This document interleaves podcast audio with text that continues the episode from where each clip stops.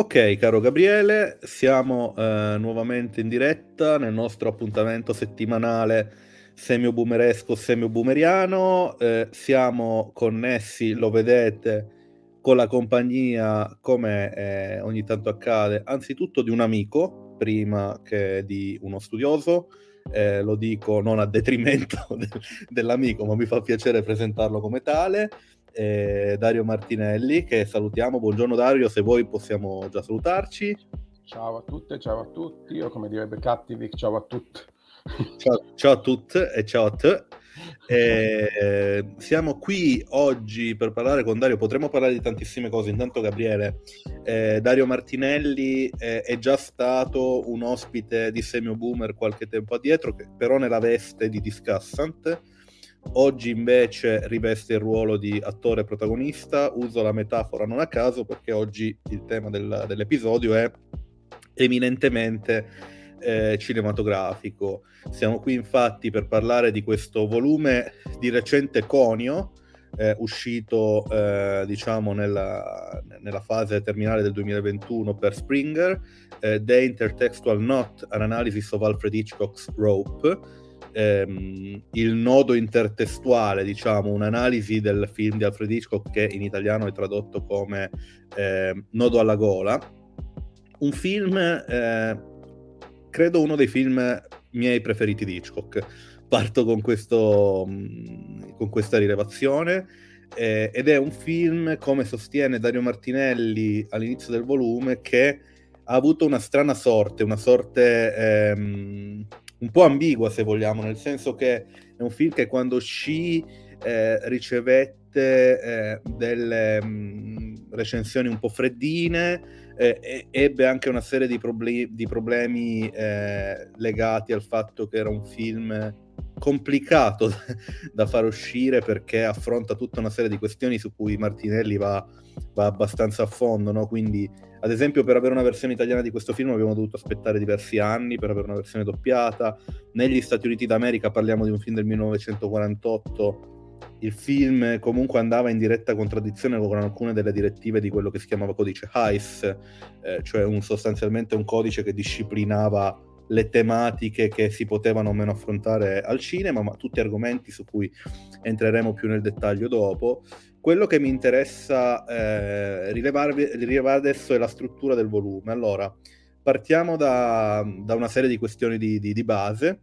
Questo è un volume ehm, intanto che ha il coraggio di essere scritto in prima persona.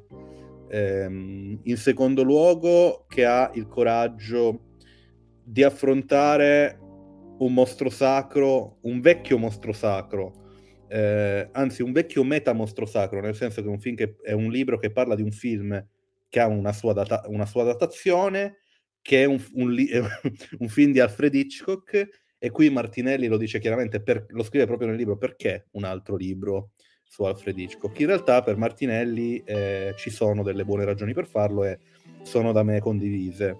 Eh, è, un, è, un, libro che ha una sua sensibilità semiologica, ma si colloca più ampiamente nel solco della, eh, della linea filmologica eh, delle ricerche di Dario Martinelli, che come, insomma, come adesso ci dirà anche Gabriele meglio, eh, sono ricerche ehm, che si diramano verso una serie di orizzonti, uno di questi appunto è eh, quello dei media più propriamente del cinema, oltre che naturalmente della musica. E una cosa particolarmente apprezzabile di questo volume è che eh, intanto ci aiuta a superare l'antico vulnus su come si analizza un film, eh, che, che, sappiamo che per la semiotica è sempre un, un, un problema, insomma, eh, mai del tutto risolto. Cioè Martinelli ci propone effettivamente un modello, un modello di sua... Mh, di sua elaborazione, quello che lui chiama MAP, lo dico in italiano, eh, un modello che si fonda su una, mm, su una, metodologia che già in realtà Martinelli aveva mm, ampiamente elaborato e sedimentato in precedenza. C'è un testo metodologico fondamentale eh, che, che, sta alla base di questo volume che è il testo del 2020 di Dario, What You See is What You Hear, Creativity and Communication in Audiovisual Text. Eh, dove già vengono messe, poste le basi no, per applicare questo modello map su cui poi magari entriamo. E poi, appunto, un altro elemento di coraggio di questo volume è di scrivere una monografia intera su un singolo film, cioè effettivamente questo è un, un libro di analisi mh, che si sporca le mani su un singolo testo, sebbene con la premessa dell'intertestualità che sta dentro Nodo alla gola. Appunto, analizzare Nodo alla gola per, o Rope per Dario Martinelli significa ehm, non soltanto analizzare il film, ma analizzare il film come la risultante di una serie di altri testi che in una tessitura di nodi hanno portato a lui e quindi un famoso caso di cronaca, anzi un famosissimo caso di cronaca che, che, che, che, in qualche modo è la realtà che si fa testo secondo Martinelli.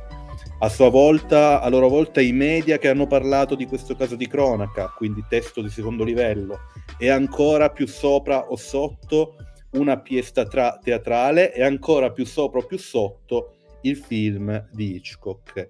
Quindi lavorare sull'intertestualità vuol dire mettere in relazione questi vari testi e vedere che cosa salta fuori con il lavoro di Hitchcock, in che modo Hitchcock trasformando in film fa emergere alcune tematiche, ne fa, eh, ne, magari ne mette da parte altre, cioè in, in che modo eh, Rope e Rope indipendenza a tutti questi testi che lo hanno preceduto. Per fare questo, e vado a chiudere questa breve introduzione, ehm, piace il lavoro perché il lavoro, come dicevo, è un lavoro in prima persona, c'è anche, c'è anche dell'umorismo dentro, sebbene il tema sia molto delicato, c'è ogni tanto Martinelli eh, indulge in, in, alcune formule che rendono il testo particolarmente ben leggibile, piacevole da leggere, eh, però poi c'è l'attenzione a una serie di assi precisi che sono gli stili e le tecniche, quindi è un libro appunto filmologicamente dotto, i temi, che, che, ripeto sono temi molto delicati, no? perché Nodo alla Gola ci convoca ad esempio a parlare di superomismo, ci convoca a parlare di eh, sessualità e rapporti umani, ci convoca eh, e ci chiede di in qualche modo prendere coscienza rispetto a questioni di grossa portata.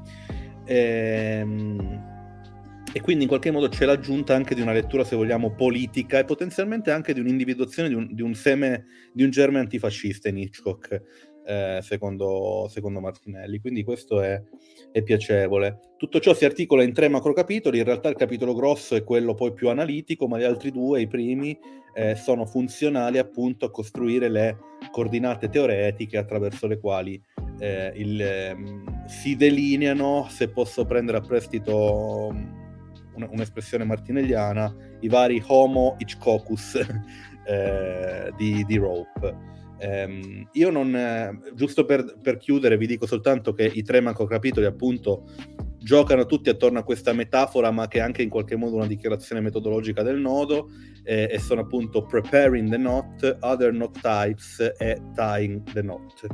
Um, mi fermerei qui perché se no metto troppa carne al fuoco. Il libro è bello, secondo me è un libro, Gabriele, tranquillamente adottabile sia per un corso di semiotica o semiotica degli audiovisivi, semiotica dei media, ma anche appunto per un corso più generalmente di film e media studies. Ha questa anima molteplice. Lascio a te la parola e ti ascolto. Così facciamo parlare Dario poi fra un pochino, perché sembra che... Vabbè, noi ci allunghiamo adesso, poi the, the floor will be yours, Dario. Eh, Bruno, tu citavi un libro di Dario, secondo me veramente fico, gliel'ho detto infatti anche in questi termini, tanto che lui mi ha detto, ma ne stai parlando eh, come dire, così bene da un punto di vista del layout, delle immagini, come è concepito, i box, le spiegazioni, che quasi mi stai facendo pensare che è meno interessante dal punto di vista del contenuto, cioè è più bello che buono, invece no, ed è esattamente un manuale di analisi dell'audiovisivo che, dove Dario propone il metodo che qua applica. Ehm, ripeto, proprio siccome tanto Dario lo sa, eh, essendo io un rompipalle, diciamo, su alcune cose di teoria posso anche io personalmente, come dire, avere delle visioni differenti, ma quel libro lì è veramente uno dei pochi testi che secondo me in un ambito internazionale può fare capire che tipo di sguardo è quello semiotico nel momento in cui si, pos- si poggia sull'audiovisivo, è pieno di esempi, mi sembra insomma una risorsa veramente rara, quindi andatevelo a a procurare, si chiama appunto, come diceva Bruno, What You See is What You Hear, quindi comunque interessante anche da un punto di vista eh, dei presupposti teorici, e quello secondo me è veramente un, dire, un manuale eh, da tenere d'occhio in ambito internazionale, dove noi sappiamo che la semiotica ha dei problemi ad affermarsi per vari motivi che sono linguistici, di politica economica dell'accademia e bla bla bla.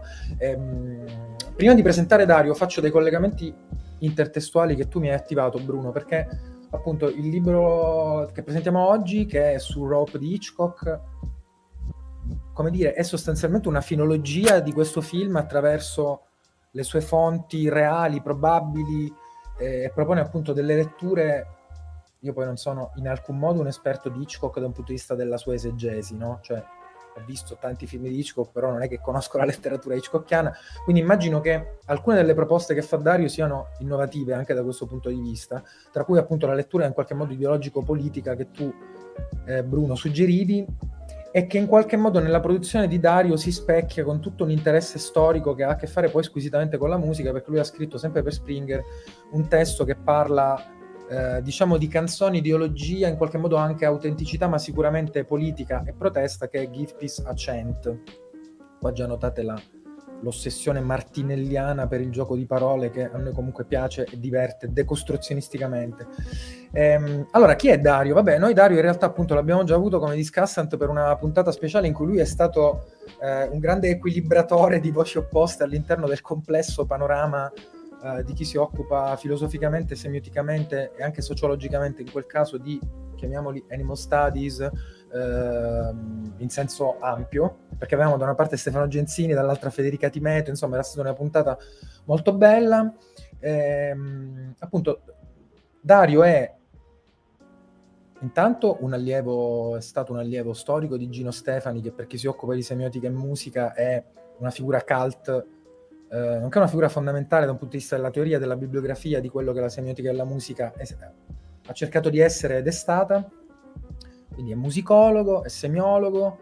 E, ehm, diciamo che il suo expertise, che oggi in realtà non andremo troppo a titillare a livello internazionale, per cui è effettivamente riconosciuto come uno degli studiosi più eh, completi diciamo, del campo, è l'ambito zoomusicologico all'interno, diciamo che io leggo all'interno del, del, del macroambito biosemiotico, tanto quanto all'interno del macroambito musicologico, ecco, a metà tra le due cose. E poi appunto si è occupato tantissimo di popular music, eh, ho citato già un libro, ma poi ci sono tantissimi saggi sparsi eh, che Dario ha pubblicato che hanno a che fare con questioni classiche, appunto come la questione dell'autenticità, ma anche l'analisi delle canzoni eccetera, eccetera. Ehm, Dario ha diretto per tanti anni l'International Semiotics Institute che eh, diciamo, era installato all'interno del Politecnico, per capirci, dove Dario eh, ha insegnato e insegna a Kaunas, quindi insomma è una personalità importante, noi siamo contenti di averlo qua. Adesso non dico più niente se non mi sbrodolo. Ehm, comunque no, ehm, facciamo parlare Dario. Allora io partirei da una questione banale ma ineludibile, proprio per i motivi che già accennava Bruno. Ehm, tu nel libro spieghi tutte le cose che noi oggi ti chiederemo, in realtà, e di cui ti chiederemo di rendere conto, però così facciamo da teaser per i nostri, diciamo, spettatori barra lettori 2B. Quindi, perché nel 2021, a ottobre del 2021, tu pubblichi eh, appunto una monografia nella duplice accezione del fatto che tu sei l'unico autore, ma che è anche come dire, tematicamente monografica e l'oggetto specifico in particolare è addirittura soltanto un film di uno dei, non lo so, due, tre più grandi registi di tutti i tempi che vengono citati sempre. Eh, un suo film cult eh, che io conoscevo quando studiavo all'università cinema perché c'è la famosa storia del finto piano sequenza, no? che tu giustamente poi più volte eh, sottolinei anche da un punto di vista della scansione delle azioni, eh, come se fossero degli atti no? di una tragedia greca a un certo punto nel, nel, nel libro, nella, nell'analisi. Cioè, perché tornare su non tanto Hitchcock, ma proprio Rope nel 2021. E poi da qua partiamo per entrare poi nel, nel, cuore sia del tipo di analisi che tu fai, sia dei temi che già ha citato Bruno, che sono interessanti, diciamo. Interessante anche sfruculiarli a partire da questa operazione strana, cioè di riportare luce su un oggetto così peculiare, anche vetusto in qualche modo. Bene, eh, grazie mille. Allora, intanto eh, grazie davvero per, uh, per questa introduzione che fi- fisserei già come, come, soglia massima di questa trasmissione, nel senso che non penso che potrò migliorare rispetto a quello che avete detto voi del, uh, del libro, quindi grazie mille. Um, un minuto soltanto per ringraziarvi anche e complimentarmi per uh, la trasmissione che fate. Uh, io sono uno di quelli che ha preso eco alla lettera quando parlava della famosa legione di imbecilli, eccetera, eccetera. No? Eh, quindi insomma mh, vedo la vostra trasmissione come parte della soluzione a quel problema lì. Quindi davvero eh, mi fa molto molto piacere partecipare proprio perché è un tipo di, uh, di contesto nel quale sono felice di partecipare e orgoglioso di farlo, quindi grazie davvero per l'invito. Um, dunque, entrando nel merito della, uh, della tua domanda, premesso che io il libro non l'ho letto, quindi uh, andrò, andrò, per sentito dire. Um, perché un libro su Hitchcock nel 2021? Allora, uh, la domanda va, va, naturalmente divisa in due, perché un libro su Hitchcock e perché un libro su Rope. E diciamo che il, la seconda parte è più interessante della prima, ovvero um, di, dei tanti film uh, di Hitchcock, Rope è uno di quelli di cui si è parlato meno a livello accademico. Um, fra l'altro mh, mm, siamo arrivati diciamo un po' tardi con, con l'editore, Uh, perché c'erano stati dei problemi con un precedente editore che poi ho dovuto lasciare, uh, eccetera.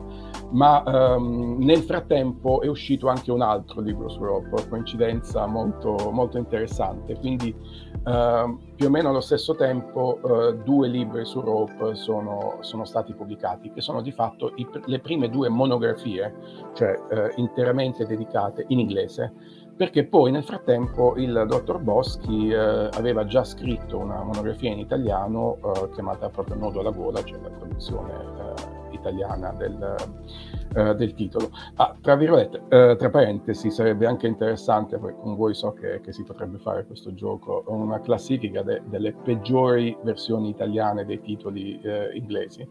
Nodo alla gola è ancora accettabile, però non so se vi ricordate tipo Vertigo, la donna che visse due volte, tipo, no? Eh, quindi bisognerebbe fare anche una, eh, una, disamina di quella. Io ho sempre una passione perversa, particolare per Se mi lasci ti cancello, no? Eternal Sunshine on the Spot ormai è davvero strepitoso.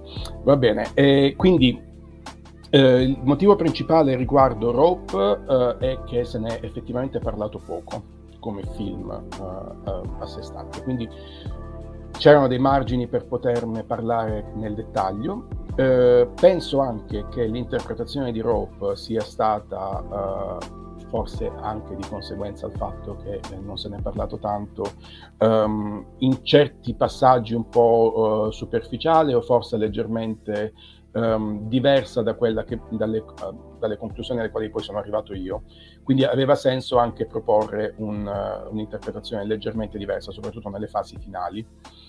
Um, e di conseguenza, uh, proprio in virtù di questa, di questa interpretazione diversa dal, da quelle finora esposte, mi sembrava si potesse dire anche qualcosina di nuovo su, su Hitchcock stesso, eh, sulle sue posizioni ideologiche, su come si è ehm, comportato nel, nel, contesto storico in cui questo film viene generato, che è il contesto eh, immediatamente successivo alla Seconda Guerra Mondiale, eh, nella quale Hitchcock ha preso parte in modo abbastanza attivo come, come regista, eh, sia perché ehm, Rope rientra in una in una stringa di titoli che hanno tutti eh, un riferimento velato o meno velato al, al nazismo e al, all'antinazismo.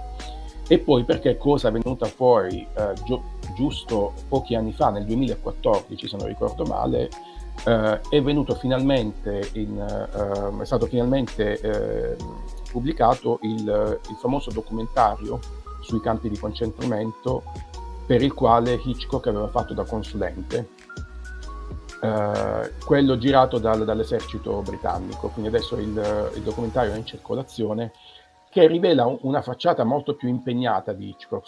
Sostanzialmente l'immagine generale di Hitchcock è quella di un, uh, di un come hai detto tu, un regista che senz'altro appartiene all'Olimpo dei, dei grandi registi, uh, ma uno dal punto di vista politico, ideologico, non particolarmente uh, coinvolto, anzi forse con um, delle, delle, tendenze mh, chiaramente conservatrici, repubblicane, eh, nel senso americano del termine, eh, quindi anche con una visione abbastanza stereotipata della società, i suoi personaggi sono sempre bianchi, borghesi, eh, c'è sempre un certo sciovinismo eh, nelle, nelle sue... e comunque i valori trasmessi sono quasi sempre valori abbastanza conservatori. Ora, si può essere naturalmente conservatori e antinazisti, questo è, è più che ovvio, eh, però diciamo che tradizionalmente eh, persone come Hitchcock che non eh, esprimono molto interesse verso la politica, magari si potrebbe pensare che siano state coinvolte di meno in certe, uh, in certe iniziative. Invece Hitchcock fu proprio uh, attivamente coinvolto in questo documentario, uh, fece da consulente e fu quello che nel 1945, quando eh, cominciò questo lavoro, eh, disse, predisse che ci sarebbe stato del revisionismo. Cioè lui consigliò a, uh, all'esercito, a chi si stava curando del montaggio del, um, del documentario, di non fare troppo montaggio, cioè di eh, presentare le scene in modo molto chiaro, crudo, senza troppi eh, tagli, perché lui prevedeva che molti avrebbero negato questo, cioè, le immagini sarebbero state così orribili, così crude, che qualcuno avrebbe detto che erano state cinematograficamente esagerate. Quindi ehm, è interessante il fatto appunto che uno come lui, un maestro del montaggio, eh, che mh, mm, decide insomma di andarci piano col montaggio perché prevede quello che poi si sarebbe verificato, cioè il negazionismo e, e varie forme aberranti di revisionismo storico di, rispetto all'olocausto, uh, queste cose le aveva, le aveva capite. Quindi uh, queste sono diciamo, ragioni uh, specifiche inerenti al, um, all'argomento del libro, Hitchcock e il, il, film.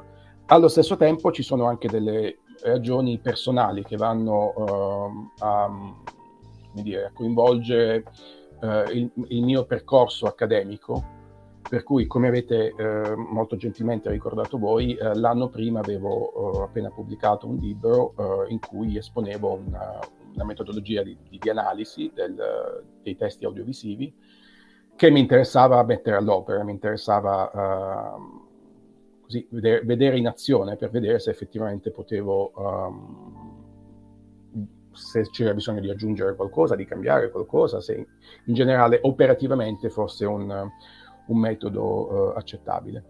Quindi c'è anche questo. Uh, ultimissima ragione, c'è anche, alla fine, lo so che noi accademici ormai uh, siamo disabituati all'idea di fare le cose perché ci piace farle, c'è sempre qualche altro motivo. Però ehm, io ho dei, uh, proprio dei sogni uh, nel, nel, cassetto, monografie che progetto di fare da qui fino alla, alla pensione e una di queste era qualcosa su Hitchcock e alla fine ho scelto quello che probabilmente da fan è il mio film preferito di Hitchcock o uno dei, dei cinque preferiti insomma. Visto che, visto che mh, l'hai indicata come una delle ragioni che ti ha mosso alla scrittura di questo volume, vorrei entrare un pochino più addentro alla questione metodologica. Come dicevo in, in introduzione, eh, tu trovi questo acronimo che è MAP, che parla già di per sé in qualche modo, che già è descrittivo, eh, ma che, che, sta per Means, Axis and Properties, sto andando a memoria, eh, ognu- ognuna delle quali è, è, una, è una, macro eh, parola da cui poi scendono un po' a cascata delle altre ulteriori categorie. No? Ehm, ti dicevo prima, l'ho trovato interessante proprio perché da persona che lavora sui film tanto eh, e da persona che ha una formazione semiologica, eh, effettivamente il, il, nodo su come poi si analizza un film è, è sempre molto, molto, il nodo, non a caso, è sempre molto, molto stretto, cioè ci si pone sempre il problema di come fare ad analizzare un film senza effettivamente cadere nell'esercizio critico, cadere nell'opinione. Ehm, lasciarsi andare, come dire, a briglia sciolta rispetto alle proprie propensioni rispe- e, e, quindi proiettare, diciamo, l'intenso lectoris poi nel, nell'oggetto analizzato. Eh, ti chiederei se hai voglia di descriverci anche a grandi linee, senza necessariamente entrare poi in, in tutti i singoli dettagli, dal momento che il, il tuo modello è abbastanza laborioso. Eh, come funziona questo modello? Cioè una, perché penso che anche uno studente, una studentessa, un altro studioso potrebbe effettivamente dire io piglio questa, questo modello di Martinelli e lo uso io, no? Quindi come, come funziona? Cosa, cosa, significa usare questo modello MAP? Grazie. Eh, sì, um, allora MAP ovviamente è un, è un acronimo um, che come giustamente notato, vuole già di suo uh, comunicare qualcosa. È effettivamente un modello che serve per mappare, per uh, um, vedere così in, uh, in varie, da vari punti di vista e comprendendo insomma, una visione generale, complessiva e organica, spero, le varie, i vari elementi di interesse in un'analisi di un testo audiovisivo. Uh, come insomma voi sapete molto bene, essendo uh, degli stimatissimi colleghi che, che seguo sempre con molto, con molto interesse, um, la mia posizione nel, nel panorama accademico uh, non è particolarmente filosofica, nel senso io sono molto interessato ai, um, a strumenti che possano essere immediatamente operativi eh, la metafora che uso sempre è quella di, eh, di, disporre un tavolo in cui metto una serie di, eh, di cose che mi sembrano interessanti, che mi sembrano possa, possano essere utili, e poi l'ideale è che ognuno prenda quello che gli serve. Eh, faccio questo perché poi è lo stesso atteggiamento che ho verso i miei punti di riferimento teorici, insomma, i, eh, eh, dai mostri sacri eh, semiotici, Peirce, Greimas e compagnia, eh, fino a, insomma, a, a autori eh, più, eh, mm, più, di nicchia, più, più, più particolari. Ehm, quello che faccio non è mai una, un approccio dogmatico, cioè non, non ci sarà mai nel, mie, ehm, nei miei testi, non ci, mai, non ci, saranno mai titoli come A Persian Approach to, o un, uh, un'analisi uh, uh, greimasiana di... cioè non mi, inter- non mi, interessa proprio per... Ma, ma non lo dico come forma di, di, di, poco rispetto verso chi invece lo fa, no, semplicemente il mio percorso mi ha portato a vedere cosa c'è, cioè trattare questi autori anche loro come strumenti sul tavolo e prendere quello che mi serve. Quindi lo spirito del, uh, di questa mappa è uh, questo qui cioè sono degli strumenti il lettore o la lettrice che possano essere interessati ad utilizzarli vedano loro quello che gli serve, come gli serve e va bene anche, ehm, come dire, eh, abusare un po' di forzare certe cose. Eh, è un po' l'atteggiamento che mh, eh, Eco consigliava per, eh, per, la lettura dei libri, no? che i libri soffrono se non li sottolinei, se non li stropicci, se non li usi. Uh, quindi a, a, me sta bene proprio questa, uh, questo atteggiamento qui.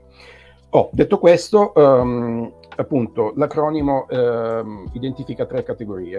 Uh, un testo audiovisivo utilizza prima di tutto dei mezzi di comunicazione. Essendo audiovisivo, questi mezzi sono il, um, il mezzo acustico, cioè in un testo audiovisivo si sentono delle cose, c'è il mezzo visivo, si vedono delle cose, e poi in un diagramma di Venn ideale c'è il, uh, la lingua e il linguaggio di mezzo perché ehm, in un testo audiovisivo noi ascoltiamo delle, eh, delle cose, delle parole, delle, delle, frasi, ma anche le vediamo eh, e quindi c'è una, una uh, valenza sia acustica che grafica, ehm, a prescindere dal significato delle parole, dal contenuto di queste, di queste parole che è l'aspetto in sé del linguaggio. Però ci sono aspetti visivi, per esempio... Uh, le, i titoli possono essere fatti con certi, uh, certi caratteri, certi, uh, non so, mh, mm, la, saga di Harry Potter è fatto con quella specie di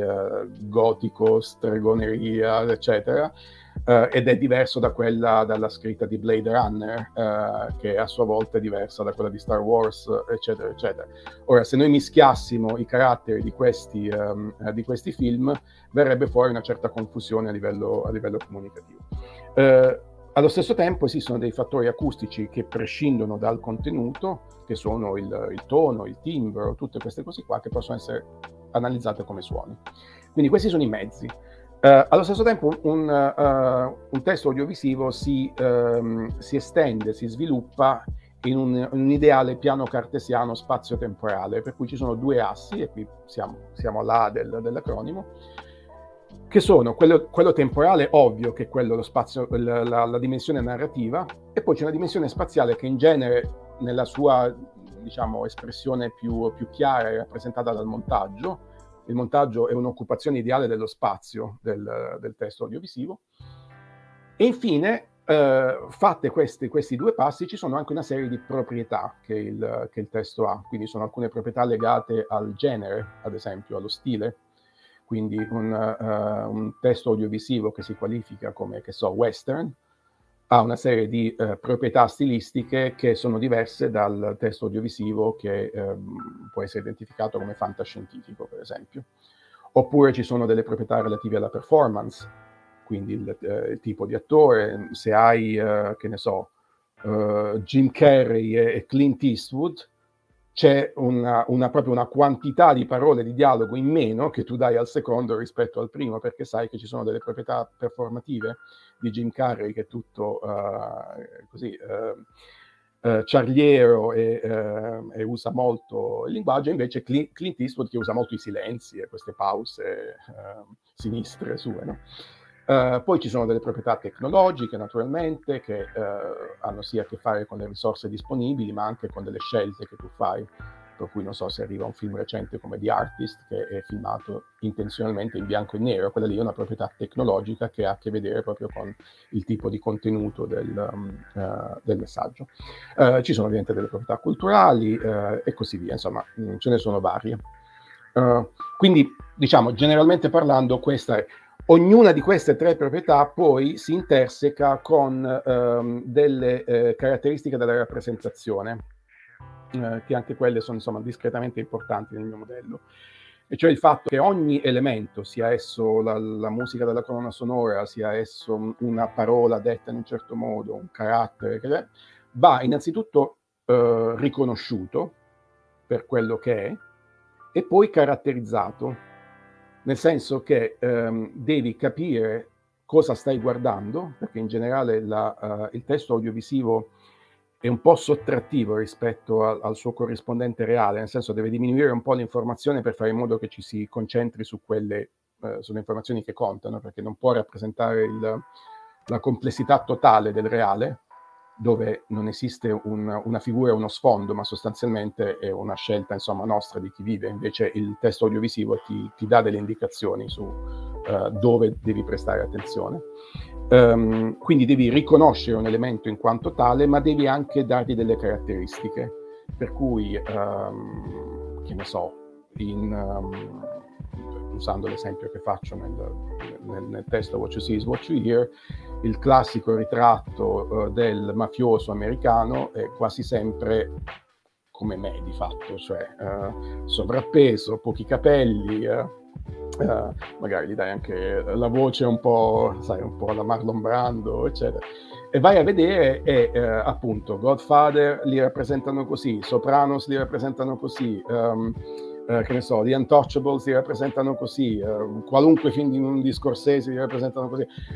Uh, c'è proprio l'idea di caratterizzare uh, l'elemento in un certo, in un certo modo. Um, dopodiché, oltre a questo, ci sono delle caratteristiche di tipo architettonico, cioè di come proprio occupi non lo spazio concettuale, quello del montaggio di cui parlavamo prima, ma proprio lo spazio fisico, per cui come disponi le cose e in questo senso come dai importanza a certe cose rispetto ad altre, che rapporti crei, eh, che ne so, classici, le classiche inquadrature dove c'è più di un, di un elemento, no? il tipo di rapporti che si creano.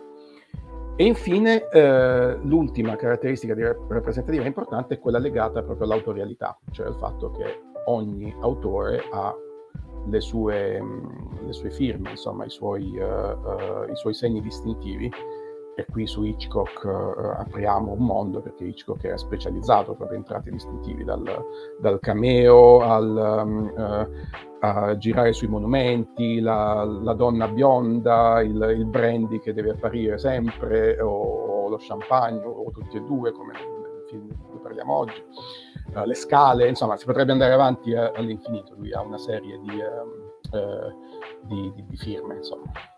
Quindi questo in soldoni è un po' il, um, il modello.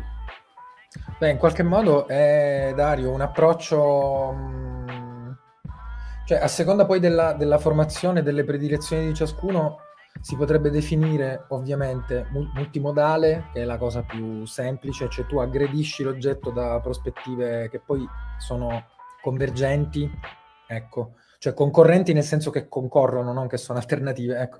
o ecologico, cioè tu tieni conto anche di fattori di cui molto spesso ehm, nelle analisi diciamo semiotiche mainstream barra classico tradizionali non si tiene conto, cioè in qualche modo anche tutta la storia esterna dei testi, le vicende, in qualche modo c'è un apporto come dire, storiografico, critico, filologico, che appunto in, in, molti casi di fatto non c'è perché ci si concentra sul testo in quanto tale. Eh, questo così come, diciamo, specificazione per chi ci segue ed è un malato di mente come noi e gli interessa capire, diciamo, come, come, sia, come si posiziona da un punto di vista, diciamo, dell'episteme rispetto a quello che trattiamo di solito eh, Dario da un punto di vista teorico. Allora, io mi sono segnato... Allora, rewind. Io ho visto il film Nodo alla gola, ovviamente, col doppiaggio italiano in stile 60s, con quelle voci uniche. Tra l'altro, devo dire, io amo quel tipo di. Affettatissime quelle voci lì. Però io lo adoro perché, per esempio, qua il padre della vittima ha lo stesso doppiatore di Charles Lawton in Testimone d'accusa e io impazzisco per quella roba perché adoro quel cronotopo cinematografico, quel modo di porgerti il noir anche con questa cosa effettata, affettata, mi piace da morire. Quindi lo vidi tantissimo tempo fa, quando avevo il tempo e la voglia di studiarmi, diciamo, i film dei grandi, eccetera, e mi sono segnato una quantità di robe di cui non potremo mai parlare. Cito delle cose a caso e poi ti faccio la domanda più puntuale. C'è in qualche modo una sorta di eh, preveggenza quasi profetica di Hitchcock, visto il tema che tratta, cioè la questione del delitto non perfetto ma assoluto, cioè il delitto per il gusto del delitto, no? come la musica assoluta, diciamo. Eh, c'è la preconizzazione di tutta la saga di The Purge in una frase che dice Jimmy Stewart a un certo punto, vorrei una sola serata in cui ci si accoppa a vicenda, ecco. Eh, c'è un lavoro sul suono e sul sound e sulla musica che tu analizzi eh, nel libro, che è secondo me geniale nella sua semplicità, non nel suo essere ipertrattenuto, quando poi si aprono le finestre alla fine ed irrompe eh, il rumore della società dentro quella stanza che è stata sempre chiusa. Insomma, è obiettivamente un capolavoro da un punto di vista cinematografico, al di là del fatto che parli di cose che possono essere rilevanti o ombelicali. In questo caso sono rilevanti. Ho mille altri appunti, um, però va, arrivo al, alla domanda perché sennò mi, mi dilungo troppo. Ehm, allora, eh, quando appunto avevo visto il film, quindi l'ho rivisto ieri notte, ecco questo per dire, l'ho visto 15 anni fa, poi l'ho rivisto forse per la seconda volta davvero ieri notte e non mi ricordavo tutta una serie di cose. Cioè, ehm, non mi ricordavo rispetto a quello che ho visto, ma anche rispetto ad alcune cose che tu proponi immediatamente come dati di fatto. Eh, diciamo, la questione dell'omosessualità, della coppia di protagonisti del film, diciamo, di Hitchcock. Cioè, mi ricordavo che erano due conviventi che avevano chiaramente un rapporto malato, morboso tra di loro, di codipendenza, di eh, eccetera, eccetera. Però confesso che quando vidi il film all'epoca, e in realtà anche rivedendolo ieri sera, come dire, il testo non mi ha tirato dentro, non mi ha convocato in maniera esplicita la questione dell'omosessualità che noi conosciamo per le vicende extratestuali, diciamo. La domanda è questa, è, ehm, è, sul tema, ecco, non è una questione di metodologia, è, mi interessa il tema. È, ehm, in che modo, secondo te, avviene, come dire, una trasformazione di eh, trattamento dell'argomento quindi con tutti questi puntelli che abbiamo già tirato fuori, il rapporto individuo-società e nella fattispecie, come dire, l'esperimento mentale del delitto per il gusto di fare un delitto e farla franca, un po' come all'epoca, nei mitici anni 90, eh, ci avevano ossessionato i media con la questione di Marta Russo e Scattone Ferraro, no? Cioè il delitto della sapienza era stato tematizzato dai media esattamente come il, deri- il delitto da cui trae ispirazione la play, la, mh, l'opera teatrale e poi il film di Hitchcock, quindi l'esperimento filosofico di filosofia del diritto hobbesiano che viene eh, nicciano che viene, che viene concretizzato. Quindi questo è la questione della disfunzionalità sostanzialmente della ehm, eterodossità della relazione che anima questo delitto. Ecco, come, come ti sei mosso nel rintracciare come cambiano le cose a livello di racconto hitchcockiano rispetto all'opera teatrale? Tu dici subito che ci sono una serie di differenze enormi, che è un grande cambiamento, e rispetto a come già la cosa era stata rimediata, rispetto a quella che Bruno identificava subito come la fonte, cioè il, da- il dato di cronaca, no? e la sua mediati- mediatizzazione. Quindi, scusami, tema pruriginoso, scottante, siamo nel 48 in America e Hitchcock sceglie proprio questa storia. Cosa fa alla storia e alla, come dire, questa componente potenzialmente morbosa, eh, quasi di exploitation, ecco. Sì, eh, grazie. Eh, sono una serie di osservazioni che mi, mi inviti a fare che eh, spero di, di, ricordare tutte. Um, parto da una, da una cosa um, rispetto alla tua premessa. Uh, ci sono dei, uh, quelli che chiamo dei momenti di, di estrema umiltà nel, nel, mio testo, in cui dico molto chiaramente che uh, ci sono degli autori che hanno fatto delle analisi di alcuni aspetti di Rope che io personalmente no, non riesco a migliorare, non, eh, non, trovo giusto provare a migliorare giusto per far vedere che sto facendo qualcosa di, di più o di meglio, eccetera. Tra questi c'è uno, il, um, il, libro di Boschi che ho uh, sottolineato, che io consiglio caldamente, è un ottimo testo, e um, una cosa secondo me non migliorabile, proprio l'analisi che fa del, uh, del rapporto con Nietzsche nel, uh, eh, nel testo, che io infatti cito molto spesso nel, nel capitolo in cui parlo, nel, nel, paragrafo in cui parlo di Nietzsche, eh, cito espressamente eh, cose dette da Boschi. Boschi fa anche, visto che parlavi del, dell'aver visto la, la, versione doppiata, Boschi fa anche una bellissima analisi dei, insomma, eh, dei problemi col doppiaggio, il rapporto tra eh, versione originale e versione doppiata. Eh, e eh, visto che hai anche menzionato la, la, musica, c'è un bellissimo articolo di Kevin Clifton sulla, uh, sull'uso di Poulenc nel, uh, nel, film di Hitchcock, che anche quella secondo me è un'analisi non migliorabile, perlomeno io non sono capace di, uh, di migliorare. Quindi oltre, insomma, vi ringrazio per dare ehm, visibilità al, al, mio testo, però io consiglio anche se qualcuno dei nostri ascoltatori, delle nostre ascoltatrici è eh, interessata ad approfondire l'argomento, eh, consiglio anche di visitare quegli altri testi perché veramente ci sono delle analisi molto interessanti e molto, molto mirate. Um, un'altra piccolissima premessa riguardo la recitazione affettata. La cosa interessante è che guardando l'originale c'è anche lì una recitazione affettata, molto affettata, che è diciamo un po' più affettata rispetto ai film dell'epoca che erano in ogni caso molto teatrali nel modo in cui venivano, uh, venivano recitati e che è dovuto al fatto che c'erano queste lunghe sequenze non interrotte in cui gli attori dovevano essere sicuri di non sbagliare una, uh, una battuta, altrimenti avrebbero dovuto ricominciare tutto da capo. E i tempi, uh, in, insomma, i tempi filmici, uh, dover ripetere una scena per la durata di circa 10 minuti è un'eternità a livello di, di, dialoghi e di cose. Quindi si sente un pochino se proprio bisogna trovare un piccolo uh, difetto che però alla fine contribuisce anche al fascino del film, perché il film ha una dimensione teatrale, quindi in un certo senso va bene uh, recit- uh, recitato in quel modo lì. Poi peraltro ci sono anche molti attori che venivano dal teatro in quel, in quel film, non c'erano solo attori, attori cinematografici.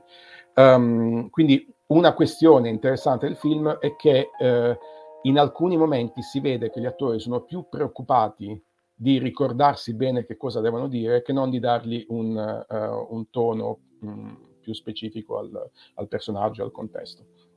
Oh, uh, detto questo, entriamo nel, nel, merito della tua domanda. Um, allora, ci sono molti fattori che, co- che, contribuiscono, secondo me, al modo in cui Hitchcock ha deciso di rappresentare questa relazione uh, tra i due protagonisti e anche nel personaggio di Rupert Cadell, che è quello um, interpretato da, da, James Stewart, che Hitchcock rende protagonista del, uh, del film. Un po' perché è Jimmy Stewart, quindi deve essere protagonista, e un po' perché um, si identifica molto di più col tipo di personaggio a cui Hitchcock piace dare in consegna il, ruolo di quello che, che, risolve il problema, e cioè di un personaggio, de, quello che di, dicevi prima, uh, Bruno, del, dell'Homo Hitchcockus. L'Homo Hitchcockus che è interpretato nel, per definizione o da James Stewart o da Cary Grant, sono questi proprio, eh, quindi il bianco uh, middle class, uh, elegante però anche con un senso dell'umorismo molto cinico, uh, che spesso è intriso di, di, frecciate soprattutto verso le donne, che però um, risolve con um, certa, una certa perentorietà, che non è la perentorietà di John Wayne fisica, ma è una perentorietà in- intellettuale con pochi fronzoli, ma ehm, comunque intellettuale. Um, quindi ci sono tre personaggi nella um, pièce teatrale di, uh, di Hamilton uh, che sono omosessuali uh, e peraltro um, non sono sol- solo i due assassini a, ad avere una relazione, ma anche uno dei due è aveva avuto una relazione con il loro insegnante. Allora, questo in Hamilton si vede con una certa chiarezza, soprattutto perché il personaggio di Cadell, che è il maestro, dei, uh, l'insegnante, l'ex insegnante della, della coppia, um, è molto molto diverso dal film.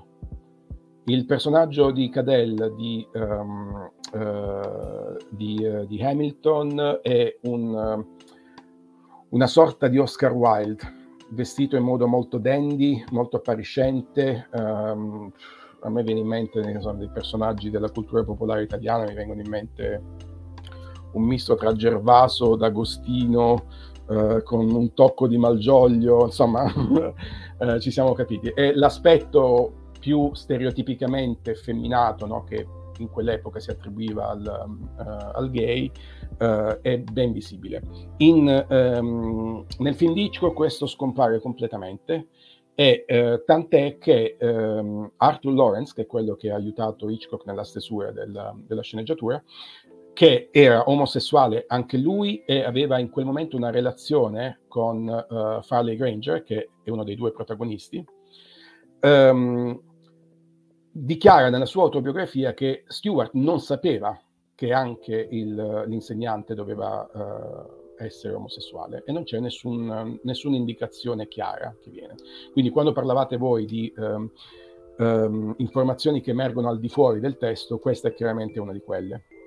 Viceversa, la relazione tra i due protagonisti è qualcosa che Hitchcock sottolinea nei limiti del possibile e quel possibile era uh, definito dal uh, codice Hayes, uh, il, il, il, codice che regolava appunto la, la, la, censura e la rappresentazione cinematografica a quei tempi, prima che cambiasse nel 68 e si aprisse molto di più dal punto di vista um, morale e, e grafico. Um, non era possibile parlare di omosessualità, cioè l'omosessualità era considerata un, uh, un tabù uh, e chiunque lo manifestasse in modo aperto veniva censurato. Quindi il gioco di Hitchcock era quello di dare delle informazioni molto chiare sulla relazione tra i due, ma senza uh, che ehm, diventassero visibili alla censura. E ci sono varie cose che lui fa, per, varie strategie che lui adotta per, uh, a questo fine. Quella più importante rimane il, tutta la fase successiva all'omicidio, che viene trattata come un, una classica conversazione uh, post, post-coito, no? uh, in cui uno si accende la sigaretta, l'altro dice accendiamo la luce, no, rimaniamo al buio, insomma tutte le, uh, le, le classiche cose, poi insomma stappano lo champagne, le metafore diventano ancora più, uh, uh, più squallidine, insomma più cheap dire, direbbero gli inglesi, um, e tutto questo rappresenta un po' questa relazione. Relazione che Hitchcock um, mette in atto nei modi stereotipati che si immaginavano all'epoca, e cioè si immaginava la coppia gay come un surrogato di uomo e donna, quindi ci doveva essere uno che per forza faceva la donna e uno che doveva fare l'uomo, e viene, questi ruoli vengono attribuiti in modo molto chiaro, quindi stereotipo sopra stereotipo venivano applicati al personaggio femminile, che è quello proprio di Farley Granger, um, gli stereotipi proprio della, della, donna di quei tempi, che a sua volta erano, erano eh, stereotipi che distorcevano eh, l'immagine, per esempio il fatto che la donna è molto più emotiva dell'uomo che invece è razionale e freddo, quindi lui fa la parte di quello che crolla a un certo punto, e il culmine è proprio il momento in cui lui dà a lui barra lei uno schiaffo per riportarla uh, ai sensi che era la classica situazione che si vedeva in tantissimi film di quel periodo lì. La, la donna dà di matto e, il, e, l'uomo le dà lo schiaffo per, uh, per calmarla e farla, farla, risalire. Quindi c'era questo. C'era uh, un'altra cosa importante che distingue moltissimo Hamilton da, da Hitchcock. Uh, Hamilton era stato da, da piccolo vittima del tipo di ragazzi che invece Hitchcock era ovvero uh, Hamilton da piccolo è stato bullizzato e costretto a uh, pratiche omosessuali tipo uh, masturbazione di fronte ad altri, queste cose qui, da dei bulletti che volevano, um, che evidentemente lo, lo, hanno preso di mira perché magari era forse so, più debole, più piccolo, non so quali fossero i motivi precisi. Invece Hitchcock era proprio uno di quei bulli lì, cioè Hitchcock a quanto pare uh, era di quelli che da piccolo mh, faceva un po' di, uh, abusava un po' dei, uh, degli amici. Quindi Hamilton ha vissuto l'omosessualità come un, un, trauma e lo tratta come trauma. Hitchcock è nella posizione di poterci scherzare, ma ci scherza in un modo un po', um, un po maligno, un po' quasi da, da, da, commedia sexy degli anni 70 in Italia, no? con uh, epiteti alla Dino Banfi, eccetera. Um, nel senso che um, si diverte all'idea, eh, eh, mettiamo il, la sequenza dopo l'omicidio come se fossero stati a letto insieme, diciamo questa cosa, e l'ho fatto però in collaborazione con appunto Arthur Lawrence, che eh, essendo omosessuale e avendo eh, degli attori omosessuali nel, nel cast, ehm, si sarebbero tranquillamente potuti ribellare o rifiutare di partecipare a una rappresentazione che loro percepivano come poco poco corretta, come offensiva. Invece nessuno lo ha fatto, il che mi fa pensare che eh, nessuno abbia ritenuto appunto offensivo, abbia ritenuto eccessivo questo tipo di, um, uh, di rappresentazione.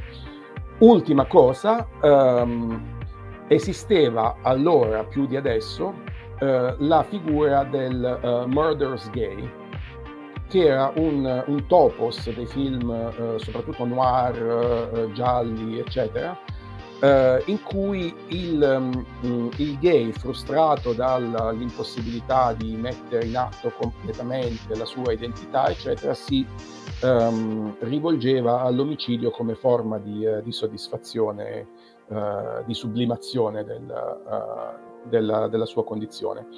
È una cosa che un pochino vediamo nel film nel momento in cui il, il, personaggio di John Dale, che è l'altro, il, l'uomo della situazione, dice che avrebbe sempre voluto eh, essere più dotato artisticamente, più talentuoso artisticamente, ma non ci è riuscito e dunque utilizza l'omicidio come forma d'arte.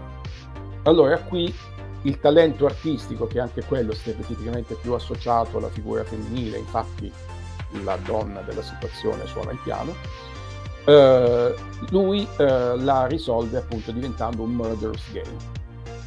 Eh, quindi c'è anche questo, un personaggio che peraltro Hitchcock aveva uh, già affrontato in altri film e affronterà di nuovo proprio con Farley Granger in uh, Strangers on a Train, che è uno dei film successivi al, uh, a Rope.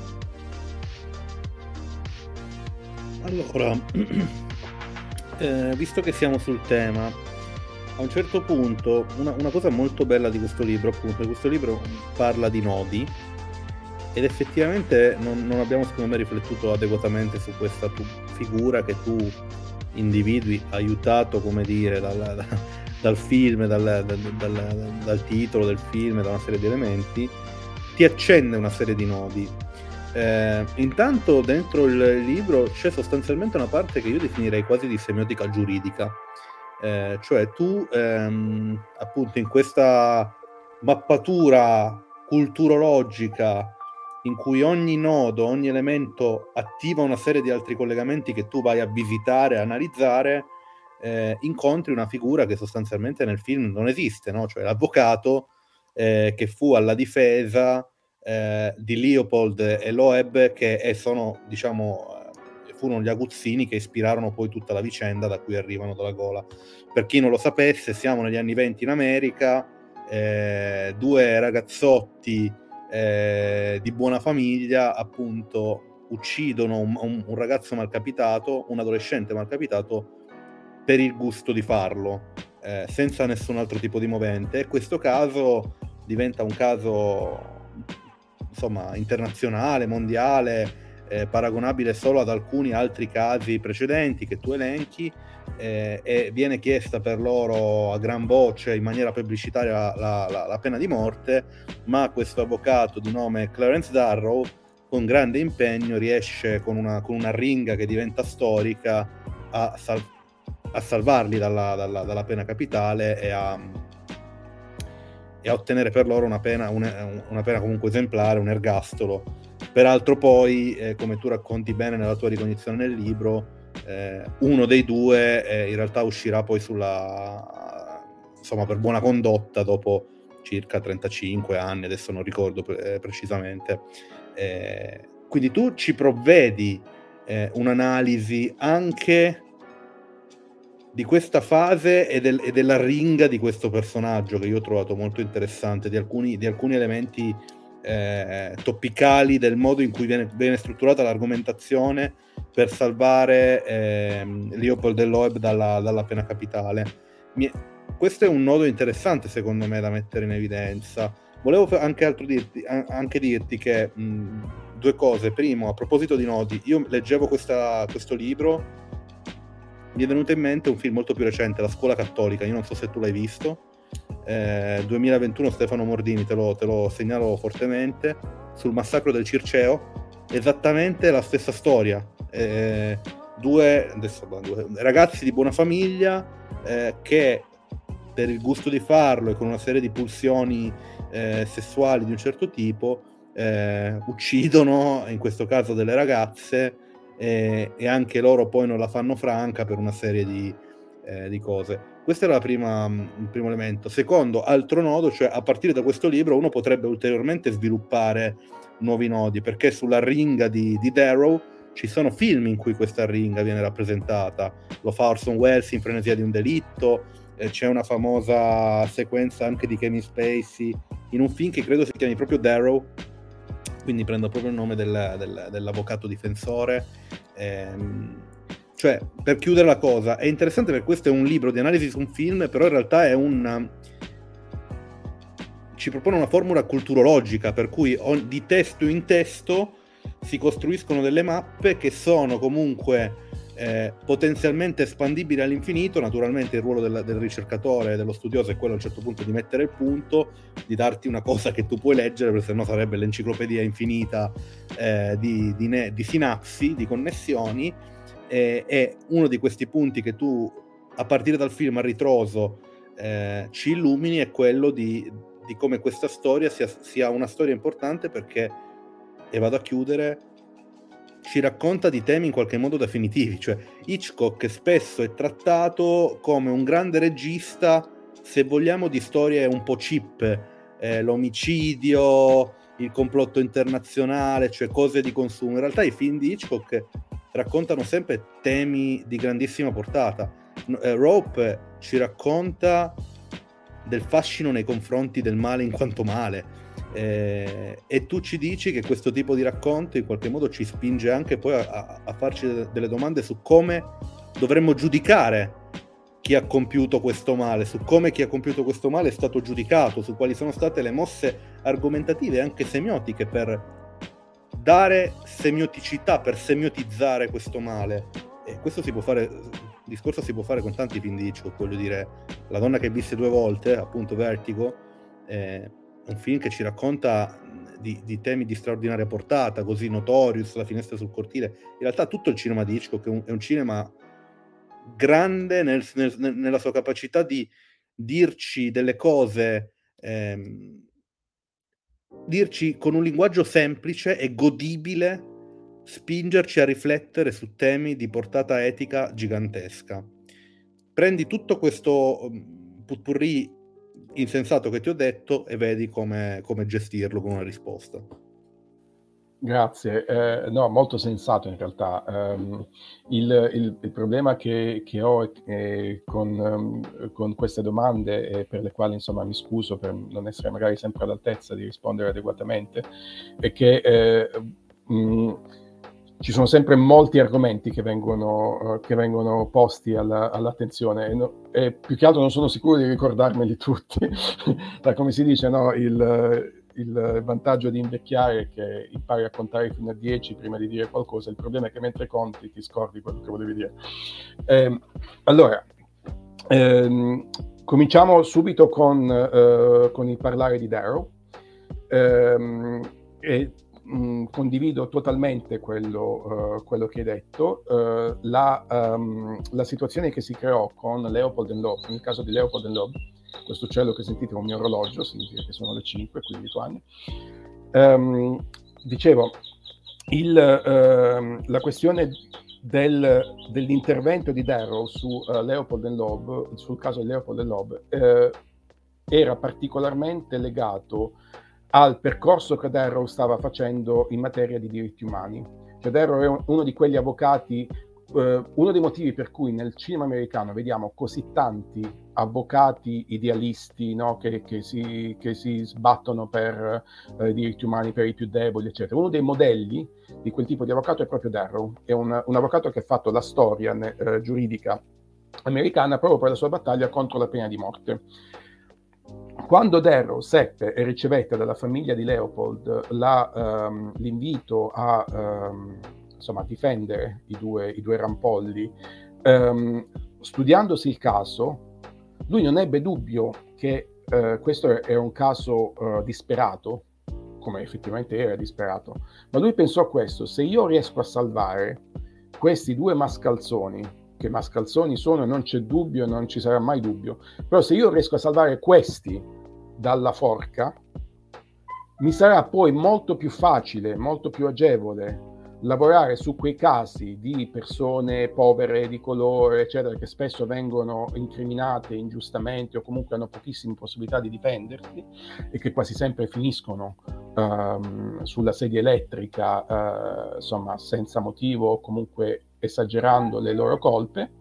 Um, quindi se io riesco a fare questa cosa qua, poi diventa molto più facile uh, fare il resto rilascia questa... Uh, teniamo presente che Leopold e Loeb erano um, una coppia gay, uh, ricchi sfondati, quindi figli di papà proprio nel... Uh, quindi viziati, che fanno, che ammazzano per il gusto di ammazzare, che uccidono un, un, ragazzo, come tu hai detto giustamente, una delle differenze tra il caso reale e le, mh, i successivi adattamenti di Hamilton e di, e di Hitchcock è che la, la vittima diventa adulta invece nella realtà è un adolescente di 14 anni che è un cugino di secondo grado di Leob e quindi per questo riescono a tirarlo nella macchina, in macchina e, e poi a ucciderlo. Uh, quindi uccidono un ragazzino. In più sono anche uh, entrambi di origine ebraica e anche lì a proposito di stereotipi c'era l'idea del, dell'ebreo che uccideva uh, per il gusto di uccidere i, um, i cristiani, eccetera, eccetera. Um, quindi erano proprio nel, nella visione degli anni venti uh, americana, uh, erano l'incarnazione del male in, in, tante sfaccettature. Quindi riuscire a salvare questi qui era di fatto un grandissimo um, uh, lasciapassare un, un, per poi difendere casi molto meno complicati. Quindi questo è il motivo per cui Darrow entra in gioco la famosa uh, ringa finale che lui rilascia, che è sostanzialmente un capolavoro di benaltrismo, Um, ovvero lui riesce a, portare l'attenzione sulla prima guerra mondiale appena finita, in cui tanti giovani hanno dovuto uh, ammazzarsi tra di loro, e per far questo riesce di fatto a minimizzare la gravità di quello che i due ragazzi avevano fatto uccidendo una persona sola, di fatto. Quindi questo è, eh, insomma, in, in, estrema e in generosa sintesi, quello che poi in realtà è un capolavoro di retorica. Ho cercato di citare alcuni stralci, ma è veramente un bel, un bel discorso, efficace. Um, ora, che cosa succede? Che um, né in Hamilton né in uh, Hitchcock una figura come quella di Darrow uh, appare, soprattutto perché non appare la parte successiva all'omicidio, cioè uh, c'è soltanto questa cena, questa, questa, festa che si svolge in tempo reale, sia nella, nella PS che nel film, in cui alla fine della serata si scopre già il colpevole e si chiude con l'intervento delle autorità che si capisce stanno arrivando ad arrestare i, i colpevoli.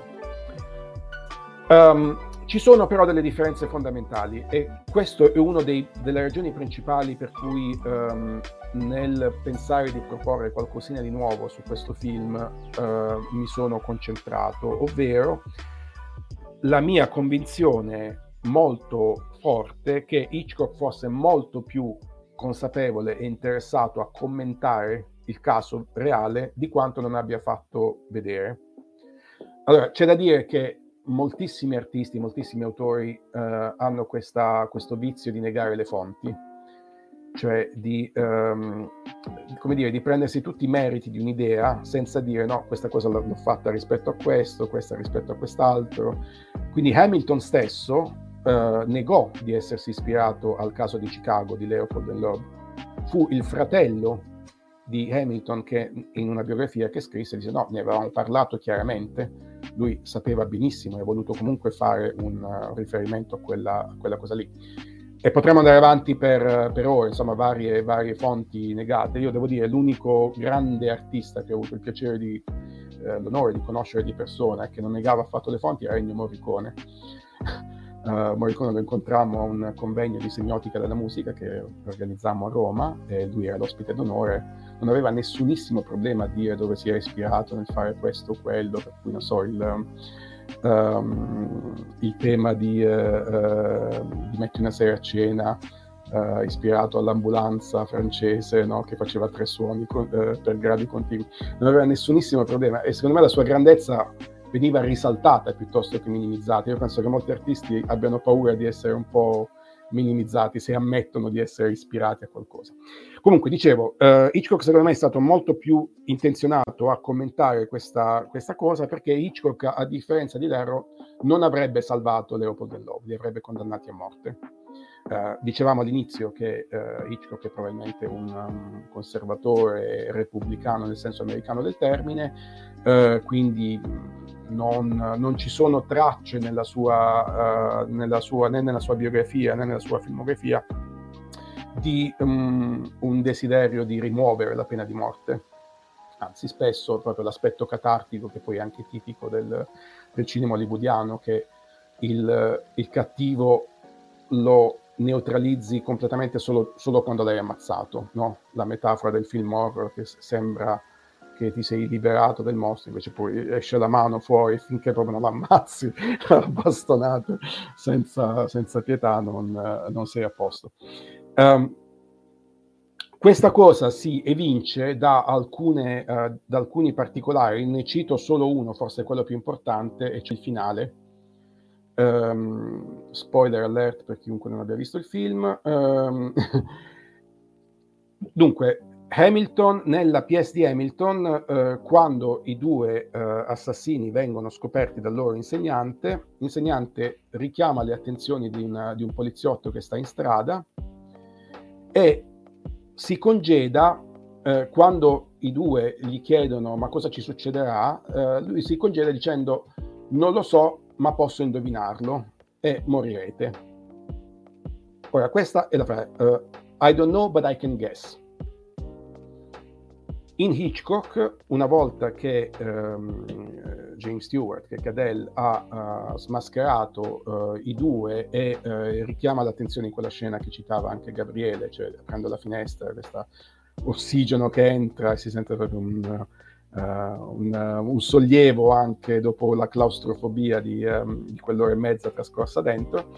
Um, lui spara questi colpi e si sentono le voci per strada e si capisce che la società americana, che è quella che sta fuori, um, chiama aiuto e interviene, cioè non rimane indifferente alla cosa. Quindi arrivano, si sente la, la sirena e uh, mh, la mh, battuta conclusiva alla stessa domanda che viene posta dai due, um, uh, dai due assassini, la risposta di James Stewart è I don't know, but I can guess and I can help. E posso contribuire a questo. E va, you're gonna die, both of you, you're gonna die.